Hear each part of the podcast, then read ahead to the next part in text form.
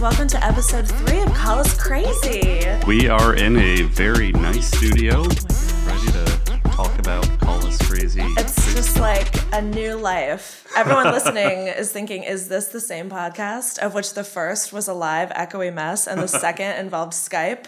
Yes, ladies and gentlemen, it is the one and only Call Us Crazy with Chelsea and Evan. But in our new souped up podcast environment with our new producer, Kent Wilhelm. Give it up. Thank Give you, it up for Kent. Kent. We can clap for him. We can clap for him. We're uh, we're squatting in his uh, day job residence, getting trashed in his in the, a conference room. Unless that's something we're not supposed to mention, but I don't. I mean, I don't think they're listening to this, or maybe they are. Maybe they'll uh, give us free goodies. That doesn't make any sense. Oh, you're doing something you shouldn't be doing. We'll reward you for it. All right, let's get straight into our guest. Yes. Sitting beside us is none, none other, none other. Woo! Guys, I was watching the Steelers game today. I'm, f- I'm several in. Jenny Jenny Jaffe. Hello. you. Yay! Wait, did I already guys. say it wrong from two seconds ago? No, that was good. It's That was Jaffe, solid. right? Jenny Jaffe, yeah. Jenny I love that Jaffe. now See, we're on it's our a stronger A. We're on our second episode today that we Mispronounced the guest name. on Facebook who are Right. calling us and not yeah. Oh yeah, because this is the first. So last week we talked to um, Hannah Michaels, and who we were meeting at, at that time of the podcast, and now Jenny. This is the first time we're yeah. uniting. This is Do you guys very find me on. Twitter or how did you guys come to find me? Well, I've been watching you for weeks now. Oh, goodness. You might have noticed when a bush moves or the wind blows. No, I honestly, That makes sense. I think you're like now it's all coming together. That's, I- that was why Jenny, that person just dressed as the me. wind kept It's following. progressively less creepy that you said that and not me. I feel like I don't. Yeah.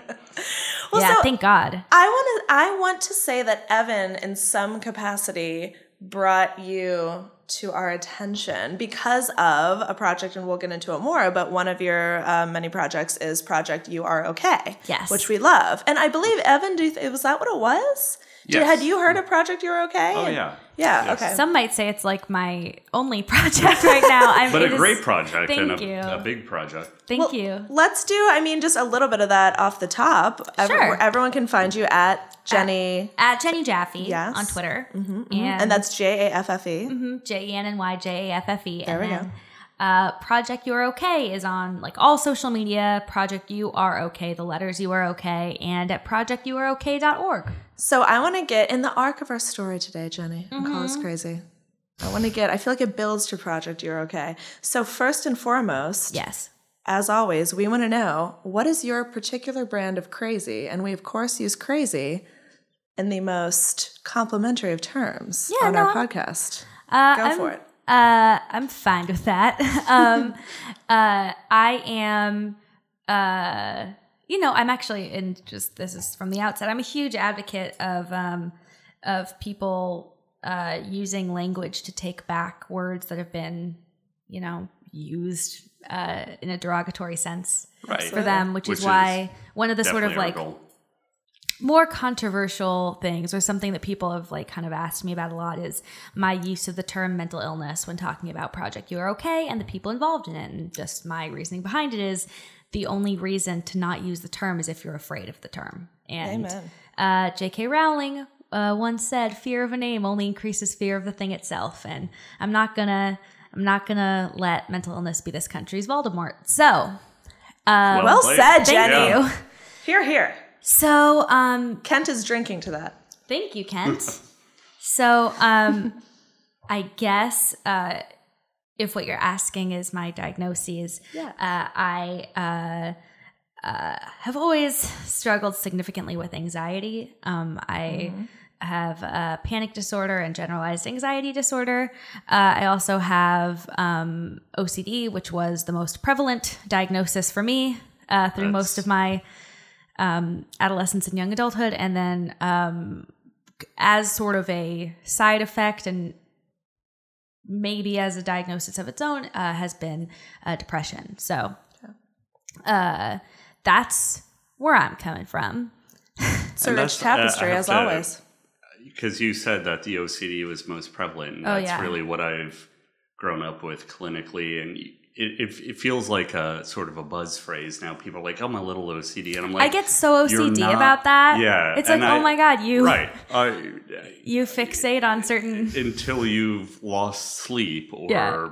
blood or whatever. You know, it's one of those things where you want to be like, you don't say you're a little anorexic or you don't say you're a little bipolar. Why say you're a little OCD? Well, I think that there's a So I'm guessing that you colloquial meaning of OCD that's sort of a Absolutely. complete misnomer because Right, they, right. there's this idea that OCD is um, is all about cleanliness and it's all about sort of like uh, people associate germophobia with it, which something I also I mean, have. it's part of it, but it's, part not of it, but it's whole like these are all these sort of small slices that um, are sort of standalone symptoms within this much larger uh, puzzle. It can And- include any type of obsessive behavior that doesn't necessarily mean germs. Right. Even though it could include that, it doesn't necessarily mean any number of things. And people, you know, people I, I feel like tend to think like, well, I, I I need things to be in order on my work desk. Well, that's not Right. necessarily. yeah, and You're that's not definitely not diagnosable OCD. and that's definitely not the worst part of OCD by a Definitely long not, stretch. no. And um,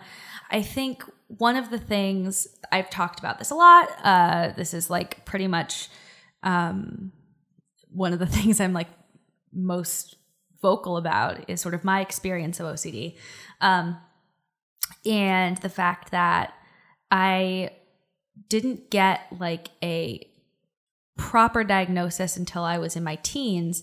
Um, and at that point, I was given a sort of checklist, like an OCD checklist. And I can't tell you how relieved I was because I thought it was just this connect, like collection of random scary things about me because it does feel really scary. I mean, it's really scary living I- inside an obsessive compulsive brain. And um, some of the things they don't tell you about are that you get sort of unwanted imagery. Yes. Um, you have compulsions to do things that you know you would never do. It's like, intru- You have intrusive thoughts. that's intru- yeah, intrusive thoughts exactly. And so the sort of external stuff, and I'm going to actually take off this bracelet because I can feel that it's probably going to be uh, rattling around right now. Jiggle jangle. And uh, so for sound reasons, I'm taking those off. Um, Nice work. Kent approves. I gesticulate, which is a which is a problem when I have jing- jingly bracelets on uh, on mic. So um, uh, yeah, it's so it's the intrusive thoughts, and then sort of your response to that is to do what you can to keep your external world. right, together. Right. And It's a- so, part of a yeah. control. What I can you control what you don't know, you can't control. Right. And this sort of magical thinking idea that if I uh, perseverate on something en- enough, if I keep thinking about one thought, it will eventually uh, not be scary or like I will have some control over it. And Right. that's just not the case. And Yeah. um, it's something I deal with to this day. And it's something that, you know, I'll always be dealing with to a certain extent, but it is so much more manageable than it used to be. I literally now feel like in the time allotted, I still need to talk to you after the show. Yeah. because I feel like you're describing my entire life I- growing up and not yeah. you getting it until I was in my late teens and finally trying to seek That's when you were diagnosed later on too. I, it was think I realized that. because I, I didn't know and but I knew there was something that like why aren't other people worried about all this stuff? Yeah. And I Well, it's even so even within the sort of like generalized anxiety and panic disorder, like those were things I expressed to and I was really lucky. I got in treatment from the from the time I was really young. Like um I have always been in therapy because I have I got ridiculously lucky with my situation. I have parents who are very understanding. I have uh, my family had the means to provide me specialized treatment. Like that's not a world most people are lucky in. And that's a to great perspective to have because people sometimes, I think, take for granted the fact that being able to conquer or not even conquer, but just at least deal with. Like recognizing privilege in a Right, way. That's what we were kind of talking yeah. about that last week, and Well, just being that's how recognize your situation. a lot of the work that I do at You Are Okay, which we can again get to later, is um, about letting people tell their own stories in their own words because the like um, the experience of mental illness and the experience of oppression around mental illness exists at the same intersections as any other kind of oppression. And, um, you know, there's a lot of work that needs to be done in this country with s- understanding why there are these huge gaps in uh, in uh, mental health care availability. And um, you know and that's across poverty lines across race lines. And it's um, something that I as a white woman do not have the I and shouldn't be like the like preeminent voice in that conversation. But I think what I can do is provide a platform uh, from which other people can tell their stories which are necessary and not necessarily being heard. So that's one of the like most important things about you're okay to me. Um, and also I, I think it's harder for men. And i think this is one of those places where feminism is super important in this conversation is that i think there's some like toxic masculinity stuff wrapped up in like men not wanting to talk about their feelings That's in the same interesting. way. Sure, because of all the things, I think the one thing we as women are afforded the opportunity Is to talk do about is feelings. talk about feelings and be vulnerable. And for guys, it is a lot more stigmatized. That's a really good point, Evan. What do you Well, feel no, I was going to say, well, thank you, but I, yeah, no, I feel like, uh, yeah, it's one of those things where I feel like I tried to hide it from my parents for so long, all the weird things I was doing, not knowing that it was obsessive compulsive. But then, like my dad, uh, I feel like it was one of those things where I was like, if I tell him, he's going to think less of me. And that's, I guess, where that's coming from. That, like, if my sister said that, it'd be like, oh, well, yeah, you have some issues. But with me, it'd be like, okay, what's Man with you? up. Like, what's going on? And we should even, because our listeners know, but we should tell you, Jenny, if we haven't. So, yes, Evan's uh, main issue that he claims is OCD. And my main is Tourette, but also OCD, which I, well, I mean, we've obviously talked Oh, yeah, about Evan and I a lot, but my OCD, thankfully, somehow, I mean, has, because obviously with anything, it's sort of a waxing and a waning, right? And it's more manageable at times in your life and less manageable. And when I was younger, OCD is actually the only uh, chemical imbalance I've ever been on medication for.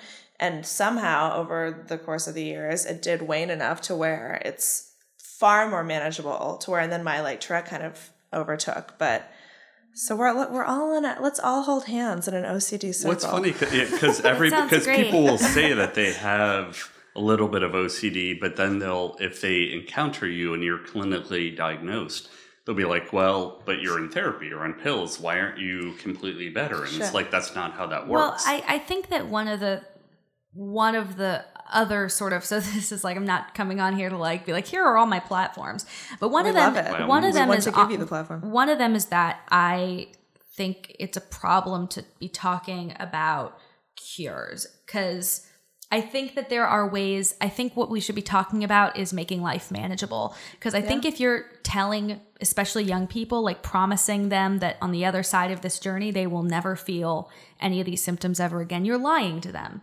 And I'm sure for some people that that's true. I'm, you know, speaking. I'm not trying to speak for anybody's experience except my own, but I know it was very frustrating for me to feel like I got out of high school alive, which was a miracle. I got out of um, you know, I sort of got out of some of the really bad habits and patterns I was in. Some of the, I, you know, my um, mental well being evened out quite a bit. Um, and then it was very frustrating that a couple years later, like a couple years were really good. And then I started getting panic attacks again. And I started feeling some of the OCD symptoms again. And I was so mad at myself.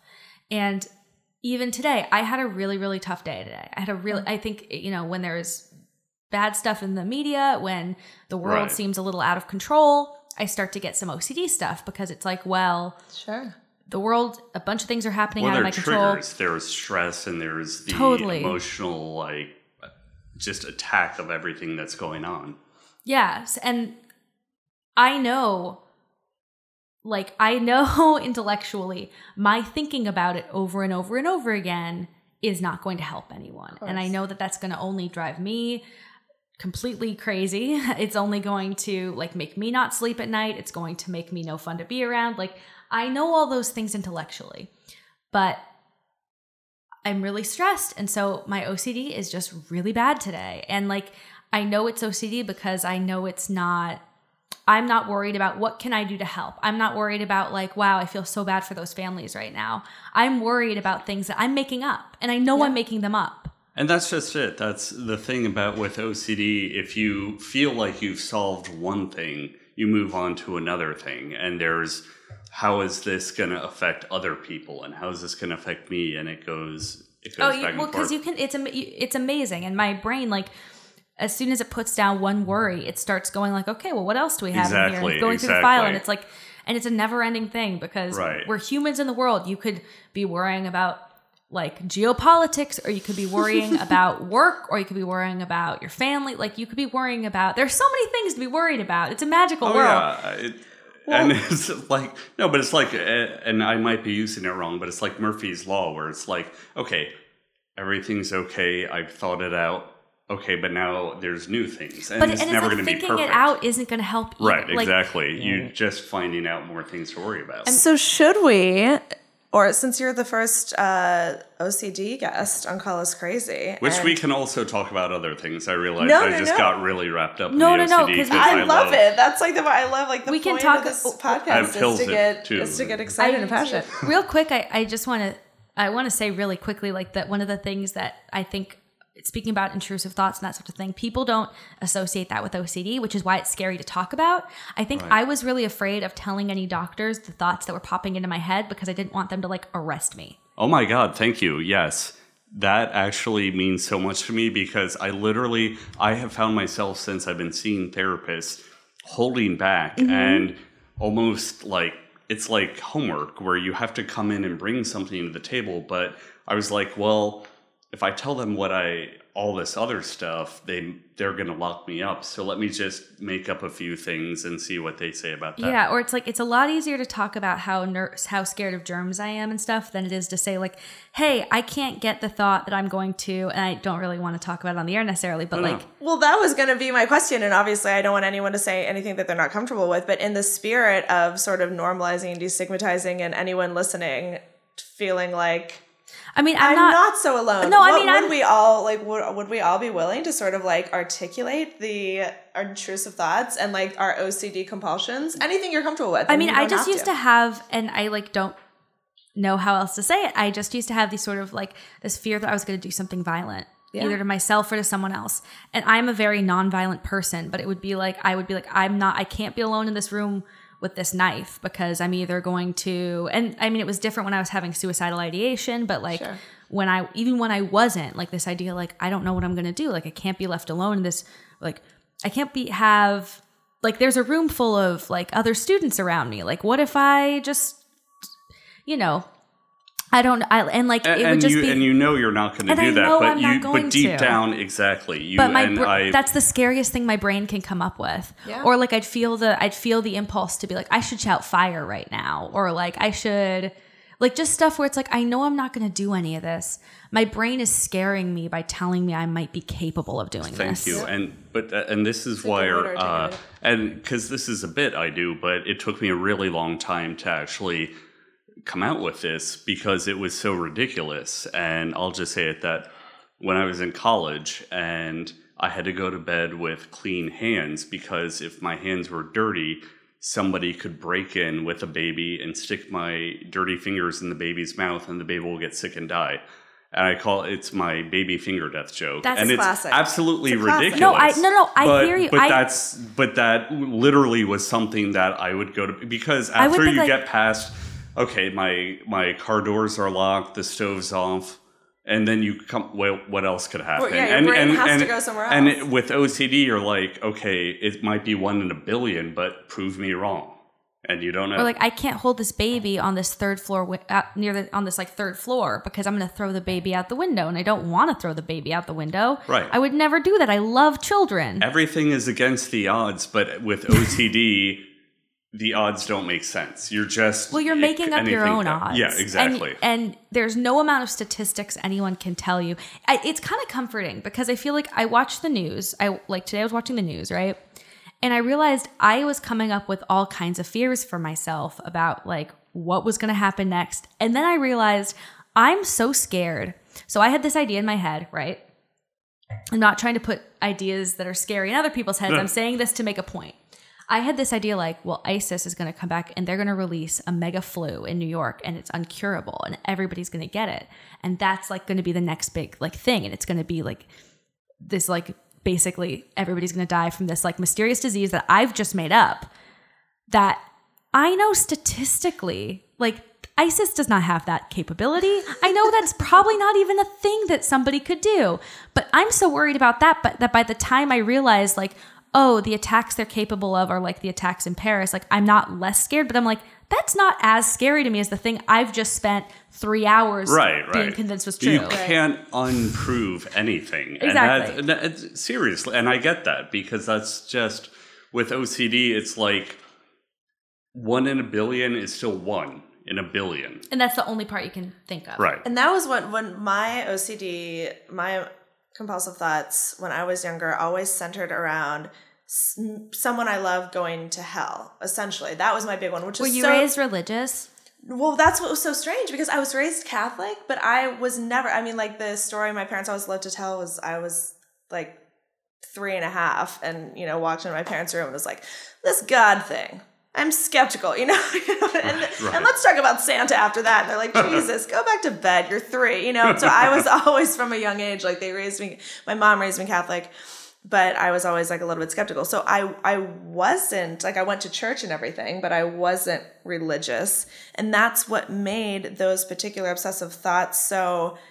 It was strange that that's what it manifested around, but then it made it even more so. Like listening to you guys talk about the you know statistically and like you can't disprove it. That was even more maddening to me because it was. I mean, I definitely also had the lower level obsessive thoughts of like, okay, something bad is going to happen eh, you know, right now to me or someone I love, like they're gonna fall down the stairs or gonna whatever, whatever, if I don't touch this thing 17 times in a row.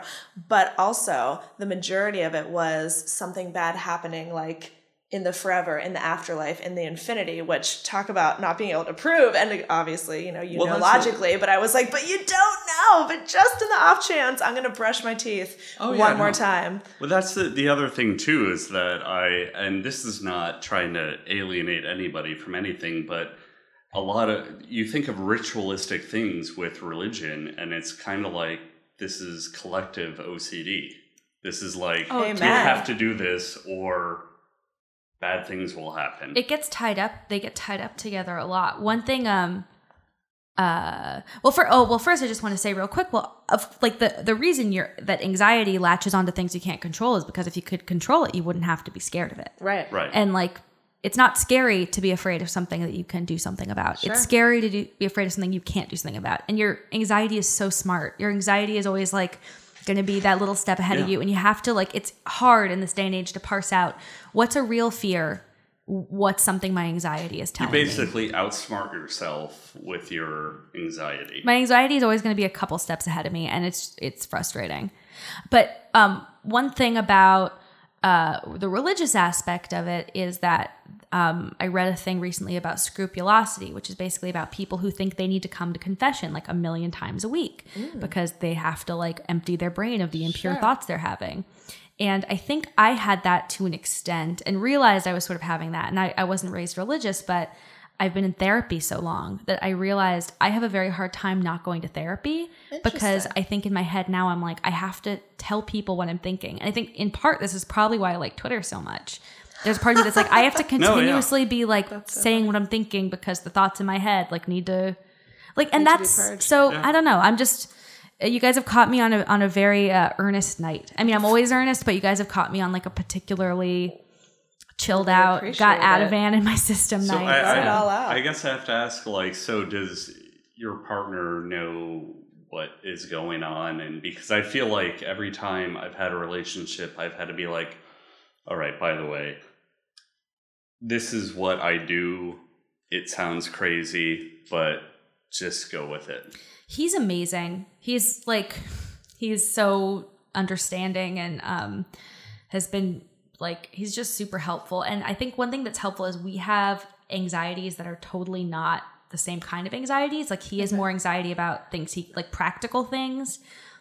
Uh, and I have anxiety about things that are totally impractical. And I think that's great because we can see each other's thing and be like, well, you don't have to be worried about that. You can do something about that. And he could say, well, you can't do something about that. So you don't have to worry about it. It's very, it's really helpful. I think that's the best thing is when We you don't have the this same. We were talking last about that earlier. yeah. That like you, you don't necessarily want to have the same thing because while you might get it, you're just going to be on a downward spiral together. You you want something where you could introduce each other and help each other about whatever problems you're having.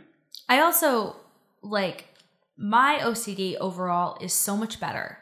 It is so it, it is in such a good place right now. Like I, it's a kind of a bad couple days or so right now. You know, it goes in and out. Right. On the whole, so much better than it's been in the past. So right now, I feel like I'm in a pretty good time, and I feel like I'm my ability to not like ritualize so much is pretty good, and I, I'm really like noticing that. But it's funny the holdovers that I have Right. and things where it's like I don't remember that that's where it came from, but like I don't like touching doorknobs.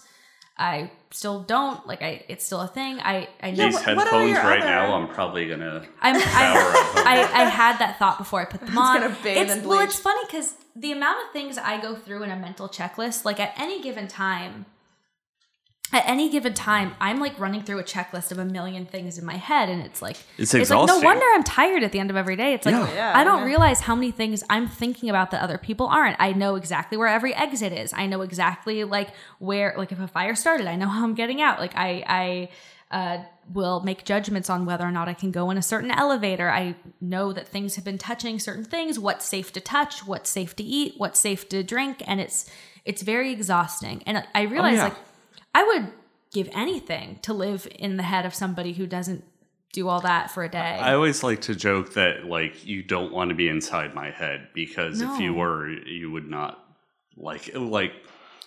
I wish I, I was super like- dumb. I yeah, wish no, I was exactly. that I, dumb. I, I wish Don't that. say that. No, no, but I hear what you're saying. Like, I wish that I wasn't overthinking everything because it, it- like we've talked about, if the you get past one OCD thing, then you cr- your mind creates another thing. But I do it so quickly now. It's all on a subconscious level. It's not like I have like I'm just doing It's it. an undercurrent. It's an undercurrent. That's why, I, like, every time people ask me about, like, oh, what are your Tourette things? Like, I never notice, and I start listing them. Like, how do I get Right. anything done? I don't know how I live my life because they're so subconscious and they're so instinctual, and it's just It's, a low exhausting to be It's on a- top of it. It's or a, just a low rumble undercurrent in and then your I'll brain. have like new things. Like like last year, I st- or a couple years ago actually, and this is one of those places where like this was kind of early on in my relationship and um solidified like oh this is a good person for me because he like calms me down and is like you know can be there for me and uh in ways that I need and I can be there for him and you know all this stuff Right. but one of the things was I started having a symptom I hadn't had before in my anxiety which was um derealization and like depersonalization symptoms where suddenly like I'd get anxious and my response would be to feel like the world around me wasn't real Hmm. and it was really scary. I suddenly was like feeling like I was walking through a dream all the time. And what ended up being helpful was a lot of like grounding exercises. You do things where you're like you have to like name to your, in your head like okay, like I am sitting in a conference room, I have my hands on the table, like there are headphones on my like just naming things you know to be true. And then uh different medication, upping my medication was helpful too. So you and I have so much to talk about I- after this. well, we're gonna- we're gonna- seriously. We're gonna trade numbers and we're gonna like Yeah, we're gonna like seriously, I feel like just even looking back in high school, just with like, am I dreaming now? Is what is going on? And just Well, it, t- it turns out it's an anxiety symptom, and like what I was so scared of is I'm like I'm losing it, but it's it just turns out it's a way that people deal with And anxiety. that's even what's so much, and we were talking about this a little bit in the last episode too, of what is so just sort of complicated and confusing, not only to people living with it, but to people not living with it that you're trying to explain it to. That it's such this gray spectrum, right? Of like, is that a symptom of my anxiety that I'm experiencing? Or is a symptom of my OCD? Or is my OCD giving me anxiety? Or do I have ADD because I'm thinking about I'm my always- Tourette? my thing is It's always like, so is my- is my OCD does my OCD have a point? Is the does the anxiety have a point? Is the o- anxiety the thing I should be listening to? I I think it's it's a really exhausting time and it's it's very exhausting living in my head. But I, I think one thing I'd like to impart, and this is part of you know the work I do as well, is it is very worth it, and it's it is it sucks really hard, but it's really worth it. And I say this because I was someone who was very suicidal for a long time because it was like this is too much. I don't feel like living in this head anymore. Like this if this is going to be my whole life, that's exhausting, but it's like man, like what I've had to do is take on this philosophy that like it's really remarkable to exist. It is really remarkable to exist. period. And I think that everybody has something they deal with. This is my thing. Um, but there's a lot of really cool stuff to experience out there. And I've gotten to a place where I am capable of experiencing it. I'm not like catatonic in my room anymore like I was in high school. Like I'm I I have gotten to do so many things I never thought I'd get to do. And I think that's the thing that I hold on to is like I'm really really grateful that I did not kill myself. Yeah. And I Absolutely yeah. no, and I, I guess my question because I don't, I, I feel like I could talk to you about OCD all day, but I know. I wish this, what- this could be like a five hour but podcast. I wish I had more what? time. So what else uh, was there, and that I guess contributed or the OCD contributed to? Well, one of the biggest things is I had this fear of vomiting that was all consuming. And it's hard to convey this to people who haven't experienced um, a phobia through the lens of OCD. It's like it wasn't just that I was afraid of throwing up. It's that my entire life was dictated by what my fear of throwing up was telling me was okay and what wasn't okay. And I knew intellectually that it wouldn't be the worst thing if I threw up, that people throw up all the time. But it was so goddamn scary to me that I stopped eating because I was like, if you can't eat, you, you don't Throw up. throw, you can't throw up if you don't eat. Yeah. I was uh, one thing that I did is I would take my temperature constantly because I thought if I had a fever, so like every hour taking my temperature at least. And this is like pretty much when I could get away with it because my parents would be like, "You're not allowed to do that anymore." Like hide the thermometer, but I would like find it and have to take my temperature and um And this is before you were officially diagnosed or were able to put a name. Well, I was to going This to was say, did in your this parents kind of know that something was not? I think it was I mean Okay. it was it would have been really hard to not see something was up with me and I think that everybody kind of knew and that was very scary to me too because of all the stigma around it and you know I grew up in an area where people are very concerned with their outside appearance and um Where is that? I grew up in this I grew up in Silicon Valley Okay. um, so I think that yeah, it was really hard not to see that about me. Yeah. I wasn't in school for a lot of that. I it's there's honestly, and I've like talked about this with therapists and stuff, there are periods of my life I don't remember a lot of. And I think that there might be some coping stuff. Because you think your brain just kind of was a coping mechanism of just like, I'm going to block this out. Yeah. Or like stuff where it's like I haven't wanted to think about it, maybe. Um, just times that were really, really rough. Um, but one of the things I do remember is this like sort of perseverating on um, throwing up. And part of the genesis of You Are Okay was when I wrote about uh, going to exposure therapy specifically for that when I was in high school. Um, and if you've never been to exposure therapy, it's basically exactly what it sounds like. They make you face the thing you're afraid of. And for me, that was I had to touch garbage cans and doorknobs and and watch videos of people throwing up, and it was hell. It was the worst. Yeah. Oh my god, I I don't. You looked uncomfortable, just I, and to this and like and you know, and I was a teenager, and I was like, Was this Uh, helpful? You know, honestly, I don't think I was ready for it. I think Yeah. it is for a lot of people, and st- statistics show it It is. sounds it's very- pretty extreme, but like we were really, you know, looking for help. I was, I needed help. Right. Um, I ended up getting a stomach flu, and that was sort of what did end that fear. Oh, wow. You're like, I told you guys, fuck everybody in this room. basically but like i felt so empowered after that. And then i think it was just a tincture of time and therapy and the right medication. And boy did i go through every medication trying to get there. Um that i eventually found myself capable of. I mean like it is you know sometimes i i get really hard on myself and think i haven't done enough in my life or whatever. But then i'm like you know when i was 16 i couldn't leave the my parents bed basically.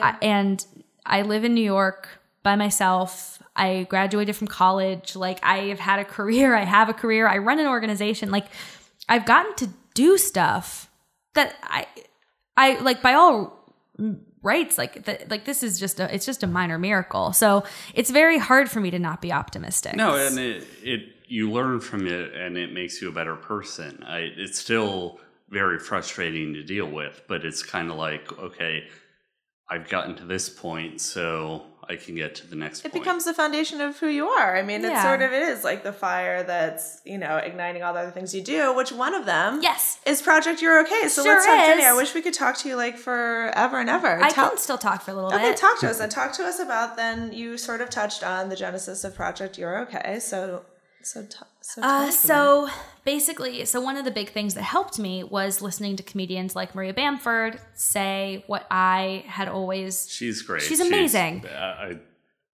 I almost wish she didn't come before us because I'm like I want to be her. I, I see. I'm so glad though because Oh, I yeah. think she did so much good for me. Oh, she's and lis- great. listening to her when I was in high school, I was like, I have never heard somebody else describe my symptoms before. Like I've never heard somebody else talk about like it's one thing to sort of hear clinically like well here are some OCD symptoms. It's another thing to hear a person go like so the other day I had to cle- like she does like a whole little song where it's about having to like clench her fists at intervals so that she wouldn't turn gay and I'm like I clench my fists like not That for was the my turning first gay Tourette thing but thing. Actually, really that was a Tourette when I I was diagnosed with Tourette, or my first tic that my parents noticed was I had to squeeze my hands and my toes and my eyes at the same time, and they were like, "Why are you doing that, Charles?" And I was like, "Why aren't you?" You know, it's just like, Yeah. "Ah." but Yeah, exactly. It, it's it's so it was like oh my like it is so much different and so much more um uh tangible when you can hear somebody talking about it who you can relate to. It's so powerful. It's uh you know people and people like Stephen Colbert and Stephen Fry were really really important to me because they were people I admired uh professionally and personally who I w- knew had been through significant personal struggles um and I felt like they were able to do it and I can too.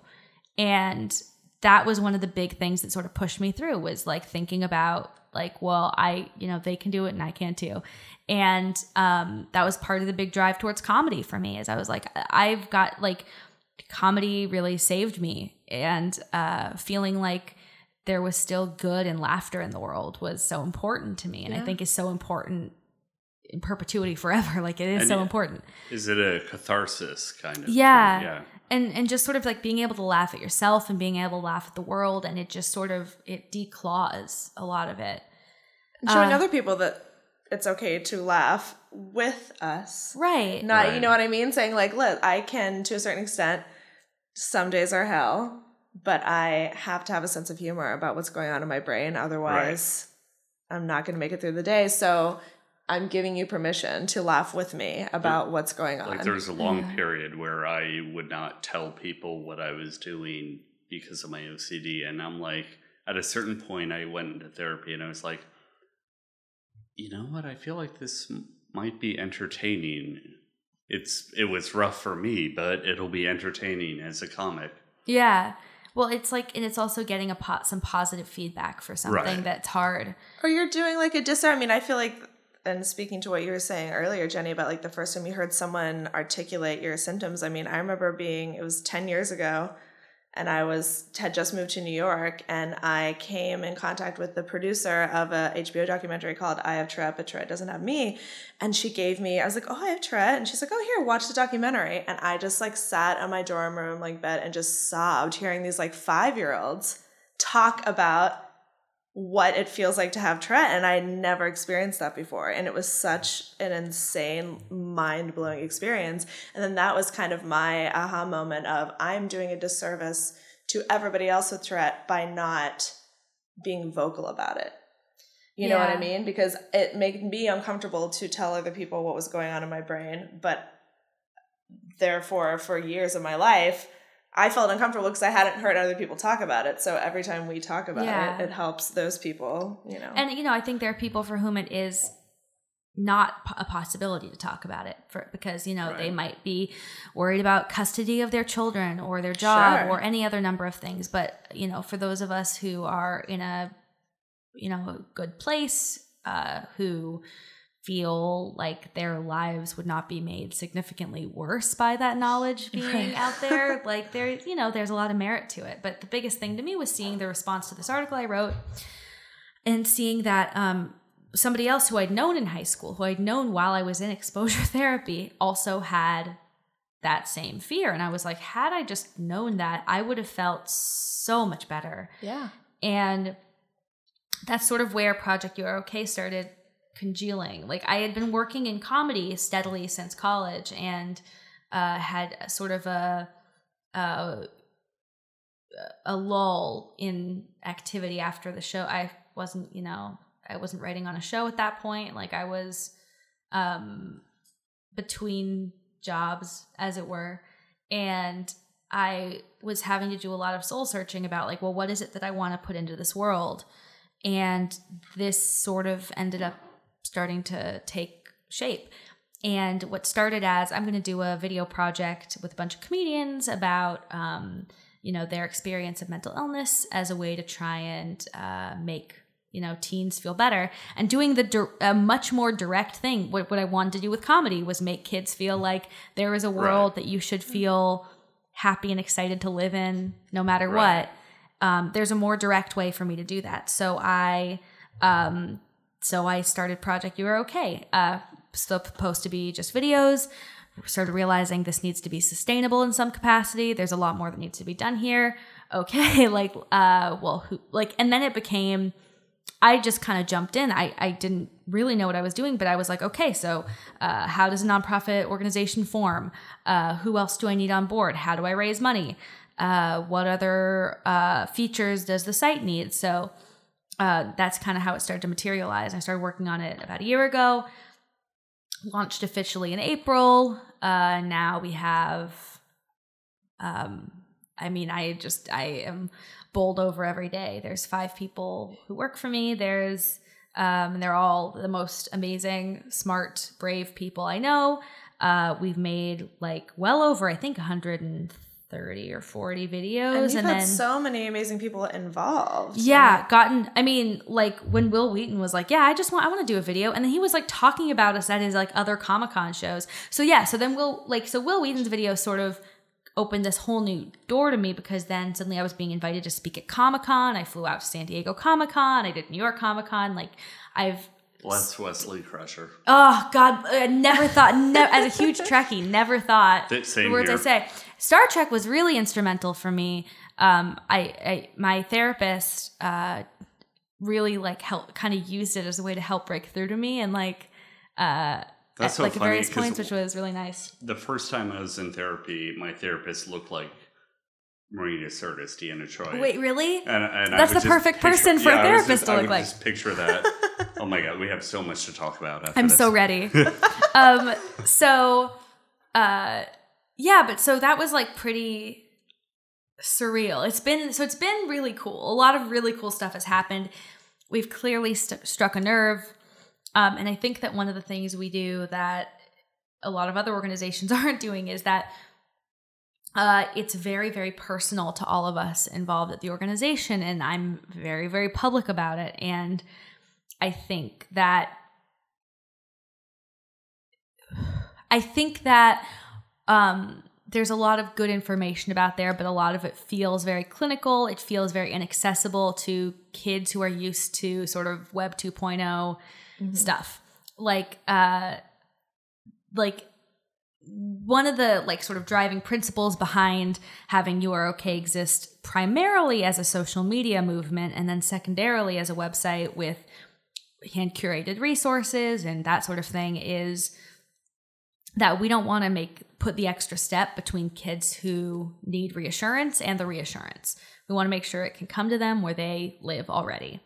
Um, and uh, I think basically I just kind of selfishly set out to make the the organization that I wanted when I was growing up. The thing that I was like, this is what I think would have been the most helpful to me, and making sure that anyone who comes to our site can see their story reflected to them. Of course. And which is why it's so yeah. successful because it's coming Thank from you. that place of, I mean, of course, that's what you we you have to create is are the things that you would want to be a part of and the things that you know, the things that you're passionate about. People need to know that there's something. There are other people out there. Yeah, and it's- people that they can relate to, and Yeah. people that have, you know, and I think making sure that we include a wide variety of diagnoses as well and let people know like we're not afraid of any sort we're not Right. like I think people get very you know there's a lot of different types of mental illness out there but I think one of the key things in advocacy is that you can't be afraid of it as an advocate you can't other anyone else. And I think that's where the taking back of language really helps is like trying to make it a very Right. There's no Inclusive environment. There's Right. Just so that's yeah, That's that's, really there it great. is. That's- Thank you so much. So that's my day job now, which is That's so Pretty incredible. surreal, Is yeah. that just mind blowing to you every day to wake up and think that this is It's weird to, what you like- get to do? here like so one of the weird things is so i went to california last week to visit my family um, and i and meanwhile project you're okay was filming a bunch of videos and like they had a bunch of stuff going on and i was like oh this is a thing that can run without me now like i built something up that i don't need to be there for Yeah. okay. like that's Yeah. really weird like it's super weird You to have people working for you. yeah it's weird to walk You're like into an my office adult. You're like a real person. Practically, yeah.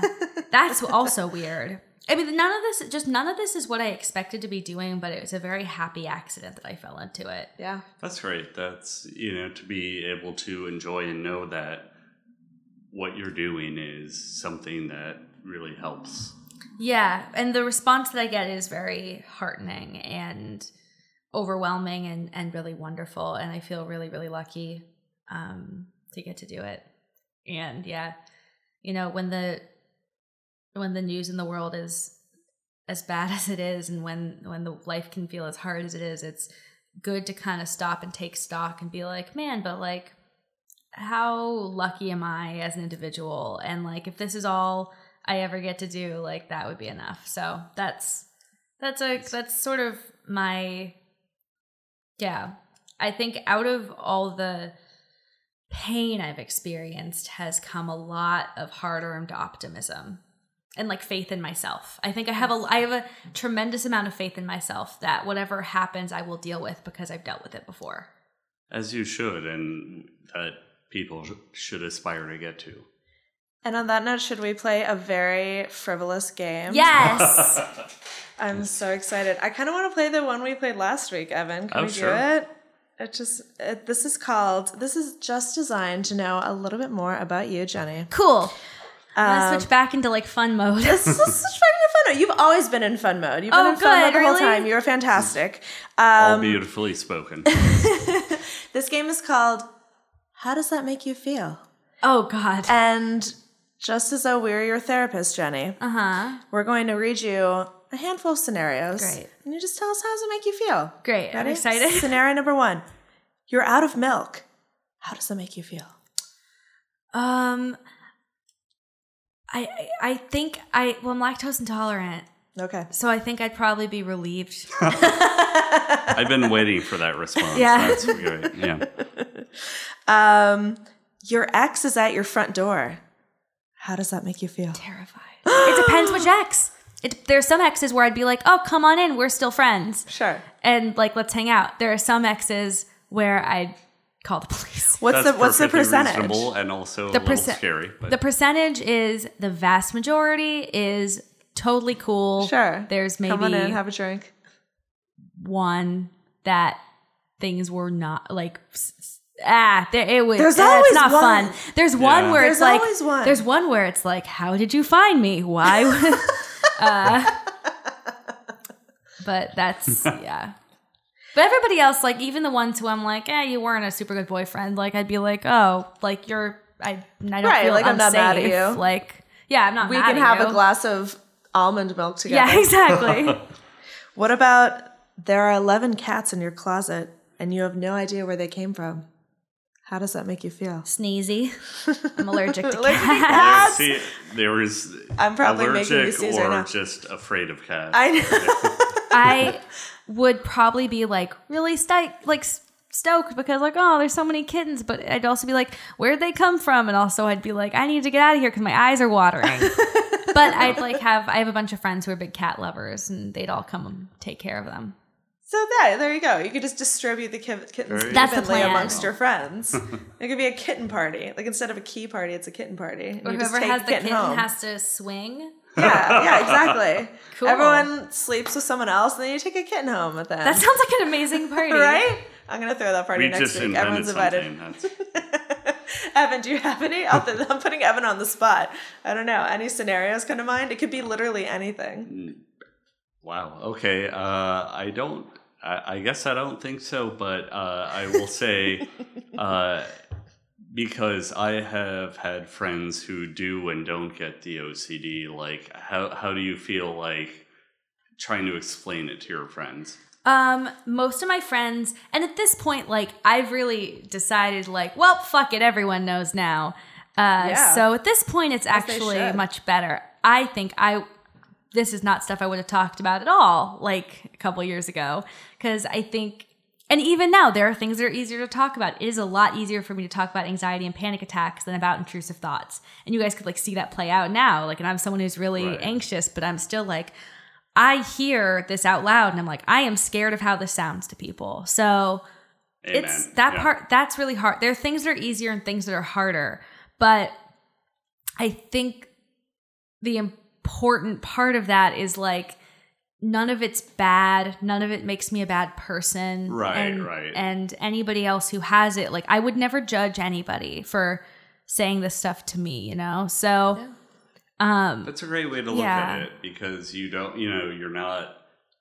These are not things that make you a bad person. They're just, and this is me maybe projecting, but no, this is where You're not a you bad think person. of thi- Evan. you think of things, but that doesn't, you know, everybody has stuff, and this is our stuff, Well, one of the things that OCD sort of tries to get you to forget is that thoughts are just thoughts right? and that no thought has to be acted on, no thought has to be expressed. Right, Like right.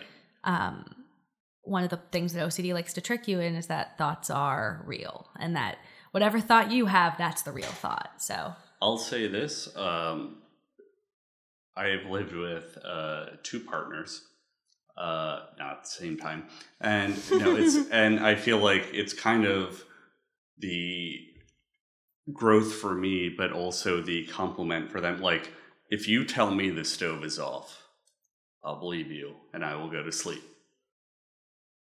And I mean, is that something that comes up? oh, lot? I get that. Yeah. Like I think there are people who I trust more than I trust my own brain sometimes, and I think I need to hear it from them. And you know, That's a Because good it's point, hard. yeah. It's it's not easy to say like, well, I even this person who I'm in love with, intimate with, but you know, maybe uh, like, are they just feeding me lip service or whatever? But it's like, no, okay, I trust that you've checked, and Yeah, that Yeah. I think I would trust. Sometimes I put more trust in other people than in myself because, like, my brain has been known to trick me, but I have been very lucky in that I've known a lot of really wonderful people and like who will not double think- check and yeah, and I think have some like pretty good. I have a pretty good sense about people too. I think I've I'm really really lucky. I've surrounded myself with a lot of really wonderful um people and like I think yeah, one like again one of the things about Gabe that's really great is that our anxiety lives in different places. So I'll listen to him about his because when he gets anxious about something, I can hear like, "Oh, this is why you shouldn't worry about that." And I try to remember that that's probably what my anxiety sounds like to him. Sure. And sometimes just telling your anxiety out loud to someone can be so helpful because Yeah. it once you start saying it out loud, it can start to sound silly. Right, it Yeah, right. You're it like, back at wait, you, seeing it through someone else's I'm perception. this out loud, okay, what? Yeah, Absolutely. but like the logic a lot of the time isn't isn't there. It's Right. hard like it's not easy to talk about. It's but I think that it's been very therapeutic for me to have to be this open about it uh through you are okay and to hear reflected back to me the good it's done for other people. Because even if they don't have OCD I think it's very helpful to have someone who's just really open about um you know things that have been really difficult but also like i also get to live a very cool life. Like i feel really lucky. I get to do a lot of really really cool stuff. And it doesn't mean everything's always good and i think that's i think that it's really easy to create a persona for yourself on social media um especially where and that's like one of the kind of downsides to the internet everyone can look the way they want things to look Sure. and I think that you know, it's I try to be very clear about the fact that like, look, this is how great this thing looks right now, Right. but man, you'll never guess what a bad day that was or like right. It's Right. it's a self acknowledging perspective, and Yeah. yeah. I think that's and I think that's an important um perspective to bring to sort of like the bigger conversation around mental illness is what it looks like on a day-to-day basis and not just what it looks like when it gets to sort of like emergency or clinical Right. Uh, Right. levels because that's not always what it looks like That's a really good point. The low level day to day. Jenny, thank you so much for Thank being you guys Thank so you. honest and so candid with us. I, Oh, I that's like what I have so do. What the- oh we're gonna talk don't worry evan we'll all talk Jenny and Evan are going to go to download. I'm going to put a bug in that conversation. You're going to have a bug in your wine glass, and we're going to post it unknowingly. Just kidding. we both automatically start looking at them exactly. like, how much alcohol is enough to clean the bug? Oh, see, I get very paranoid, and I'm really convinced a lot of the time that no matter what it is, somebody has drugged it. And not like with roofies, but I don't want anybody to put a hallucinogen in something because wait, really? Oh my god, yes. Because it's like my the entire least, life. Because it's the least in control you can be, and it's like I know, that one time I gave you hallucinogens, Evan. Get over it. but it's like Jesus. I, serious- I know oh that my somebody didn't open like my can of Coke and then put LSD in it and then reseal it up. Oh but my like, how do I know? We have so much Oh. to talk about. I have literally part of my OCD has been my paralyzing fear of acid. Me too. Me too. Oh Wait, we have to talk about this. You don't even understand. This is a, and like people will tell me like stories about like getting drugged and stuff, and I'll be like, "This is you don't understand." Like I No, all that crazy stuff in grade school where they're like, well, you know, you all the bad acid trips and stuff, and I'm like, oh my god, I can never leave my drink. Oh my, okay. I for, sometimes people like to Oh warn you God. about th- like I think it's funny because the things people warn you about as a kid, like they never reach the kids that you're supposed to be reaching, but they reach right. the kids like us, where it's like I wasn't going to do that before, but you guys are scared of that. And like one of the things was like, well, don't take like candy from strangers because they could put LSD in it. Like like they could oh my- do what? Oh my, I have spent so much time on Snopes because Dude, me too. Oh my I got okay. convinced the other night. I was in a bar in San Francisco, and we got my friend and I. We got like a cheese plate, and it had like these almonds in it, and one of the almonds tasted really bitter, and I got really convinced that that was because it had been soaking in acid, and I was like really paranoid because I was like, I know it's going to take a little while to kick in, so should I just wait here? It was awful. It was fine. It obviously wasn't. Nobody drugs people through bar almonds. So what you guys are saying is you don't want to do acid with me no, sorry. for Christmas. No. we wouldn't be fun. oh my god, my first roommate in college sold acid out of our room, and I didn't want to touch anything. Oh my God, un- Evan! Talk until I living in a left, until I transferred to another room. Oh my, okay, we have a lot to We have talk a about. lot to talk Jenny, about. we should have you on again. I would should have love part to. two, and we'll all take LSD, and we'll see you then. Thanks, Yes. guys. Follow me at Jenny Jaffe and check out Project You Are Okay. Thanks for tuning in. Everyone's great. Let's keep drinking. Yes. See you next week. Bye.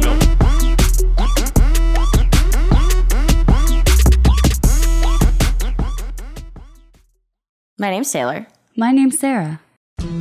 And we like to talk about uncomfortable, unchartered, and unwanted social interactions. Mainly between men and women, and we like to do it with a man in the room. And we like to have a woman start off by telling a story. This is starting to sound like a weird sexual thing, but it's really just a podcast. Called Did That Just Happen? And it's hosted by us. Taylor and Sarah.